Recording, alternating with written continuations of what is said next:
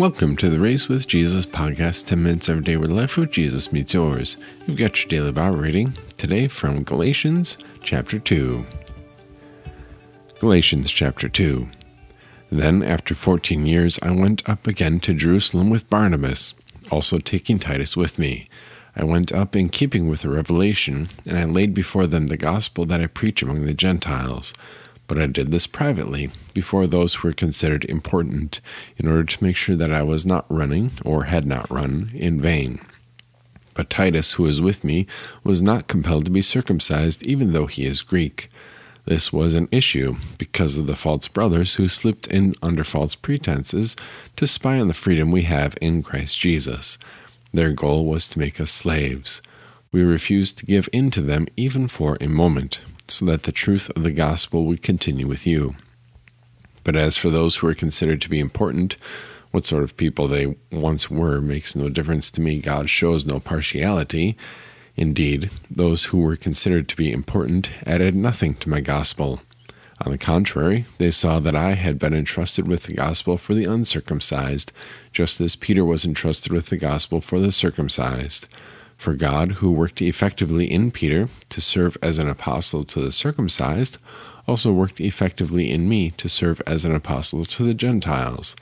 And because James, Cephas, and John, who were considered to be pillars, perceived the grace that was given to me, they gave Barnabas and me the right hand of fellowship. They agreed that we were to go to the Gentiles and they to the circumcised. The only thing they asked was that we would remember the poor, the very thing that we I was also eager to do. But when Cephas came to Antioch, I opposed him to his face, because he was clearly wrong. For before some people came from James, he ate with the Gentiles. But when those people came, he drew back and separated himself, because he feared those from the circumcision group. And the rest of the Jews joined him in his hypocrisy, with the result that even Barnabas was carried away by their hypocrisy. But when I saw that they were not acting according to the truth of the gospel, I said to Cephas in front of all of them, If you, a Jew, live like the Gentiles and not like the Jews, why do you compel the Gentiles to live like the Jews? We are Jews by birth, and not Gentile sinners. We know that a person is not justified by the works of the law, but through faith in Jesus Christ.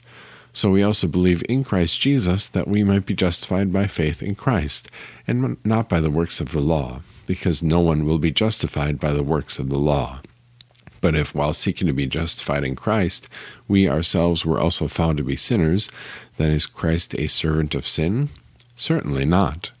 In fact, if I build up again those things that I destroyed, I bring on myself the judgment of being a lawbreaker. Indeed, through the law I died to the law that I might live for God. I have been crucified with Christ, and I no longer live, but Christ lives in me. The life I am now living in the flesh, I live by faith in the Son of God, who loved me and gave himself for me. I do not regard the grace of God as nothing. As a matter of fact, if righteousness is through the law, then Christ died for nothing. This is the word of our God. Paul continues his explanation and defense of his gospel because that is the central question what is the message that we should should be preaching and in the previous chapter paul talked about the fact that he received this message by revelation from jesus christ and now he goes to the the next pillar of that argument so to speak that he met with those who were up there in jerusalem um, and he confirmed the content of his message with them that he went to them and he met with them privately, and even Titus was not compelled to be circumcised, even though he was a Greek. And so, this is kind of the, the second aspect of his making a defense of his gospel that it was recognized by those who were in Jerusalem that it was a true gospel, that there was nothing that needed to be added. Because remember, the central question is really what is the gospel, and what is what does it take? What do we have to do in order to be a good Christian? In order to be a Christian, what do we have to do in order to have the forgiveness of sins? Because that is that is the bottom line. Is the question: What do I have to do in order to be forgiven? That was what the Galatians were hearing that they had to be circumcised, that they had to follow the Old Testament ceremonial law, that they had to follow through with all of these Old Testament laws that were there for the Old Testament people to keep them set apart. And the message that the Galatians had bought into was that they had to keep those also. And we get to this this question later in the chapter here because were, were they free to follow those Old Testament ceremonial laws?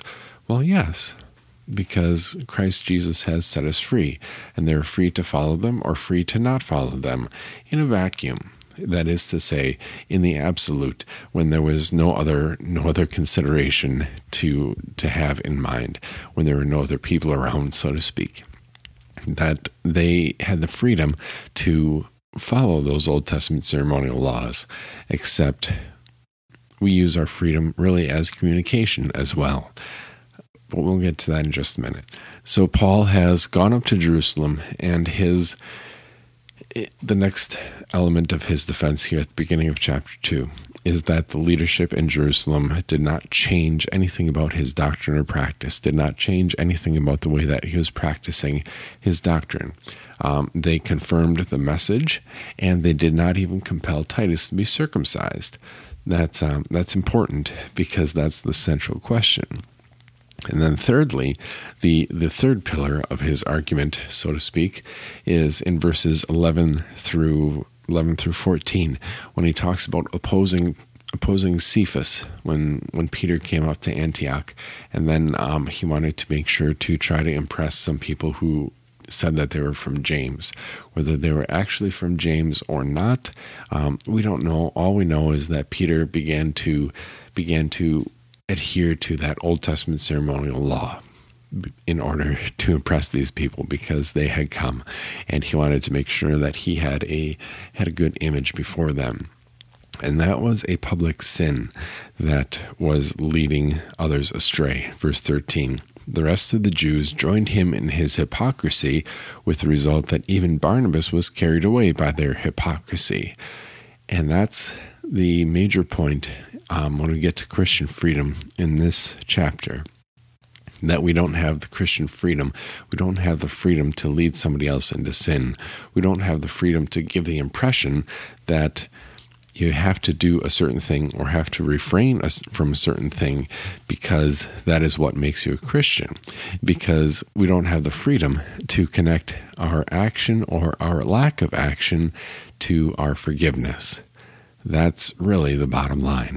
that by what we do, our confession of, of walk, we either reinforce or we contradict what we what we believe and what we say, our confession of talk. And Paul says here, dear friends, let's find a way to make sure that our confession of walk and confession of talk line up together. And so that's kind of the the major part here at the end of this chapter that we use our Christian freedom in order to testify to the truth. And even though Christian freedom is something that is neither commanded by God nor forbidden by God, so you have the freedom to do it because God has not spoken about it. Um, we also use that freedom to testify to the truth. And so you think of some examples of Christian freedom, um, perhaps gambling. Um, maybe you think of the use of alcohol, or maybe you think of, you know, does God want us to have Twinkies or not, um, and eat Twinkies or not? Maybe you think of our worship style and worship form and what that looks like and what a worship service looks like. Maybe you think about wearing, you know, certain colors on certain days, you know, even silly things like that. Um, maybe even think about that as a Christian who does not follow the Old Testament ceremonial law, you can have a pizza that has uh, both cheese and sausage on it because that's not, that wouldn't be kosher. And all those things, all those examples are matters of Christian freedom, things that God has neither commanded that we need to do or forbidden us from doing. Um, God, yes, when we get to the topic of alcohol, God has forbidden drunkenness. Um, when we get to the topic of gambling, God does God does not allow for greed. Greed is sinful just as drunkenness is sinful. But the actions that we can undertake there are neither commanded by God nor forbidden by God. And it is possible that a, a wise Christian can partake in these things um, without without sin. But the question of how do I use my freedom to testify to the truth? Well, I'm not going to use my freedom to to encourage somebody else to sin. So I will refrain from using my freedom if if somebody has a particular sensitivity. But I also use my freedom to testify to the truth so that I am not going to use my freedom in such a way, or even refrain from using my freedom in such a way that would um, encourage or reinforce a false idea. Okay, so it's kind of two sides of the coin there. That Christian freedom is, if you think of it, um, is right in the middle. And if somebody tries to push it one way and says, "Well, Pastor Hagin, you can't do that because fill in the blank," then I need to reassert my Christian freedom and say, yes, I can. And um, and it might even be a case of here I'm going to have I'm going to have one right now. Um, if somebody says you must do that, then it'll be a case where I would refrain. Um, Professor Lyle Lange, who used to teach doctrine at Martin Luther College in New Ulm, um, he had this fantastic example of when he was flying overseas, and he ended up sitting next to a like a Baptist minister or something like that. You know, somebody who was very well instructed. It wasn't just dealing with a Christian who was struggling; it was dealing with a Christian who was very sure and certain of what he believed. And this Baptist minister and Professor Lange got talking, and obviously, you know, they they they mentioned what they do for a living, and the Baptist minister really begins talking about the fact that alcohol is bad and alcohol is forbidden for Christians and how terrible it is when Christians um, consume alcohol. And in that particular case, Professor Lange, um, just as the drink cart was going by, Professor Lange ordered a glass of wine because he wanted to be able to attest to that Christian freedom. Because this Baptist minister in his arrogance, not in his weakness. You know, if, if, Professor Lange was sitting next to somebody who had a real struggle with alcohol, he would have refrained in order to testify to the truth and in order to not lead somebody into sin. But in sitting next to somebody who was very confident in their false belief, then Professor Lange said, "Here, let me have a glass of wine, and then we're gonna we're gonna continue this conversation." So, what does that look like?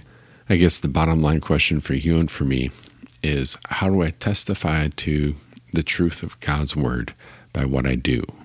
How do I make my confession of walk line up with my confession of talk? How do I practice my doctrine? What does that look like in everyday life? And the answer is really rejoicing in the truth and rejoicing in the freedom that we have in Christ Jesus. And that might look different in your life and mine. Um, there will be a lot of things that will be in common and have commonality, but we testify to the truth by what we do, and we speak to that truth by what we say. I'm sure that the guys in the Thirsty podcast this Saturday will talk about that quite a bit more because this is one of the major questions here in Galatians. But that is going to wrap us up for today. Thanks so much for joining us here at the Raised with Jesus podcast. Um, go ahead and find us on Facebook. Just search for Raised with Jesus and like, comment, and share, or subscribe in your favorite podcast app today. God bless your day.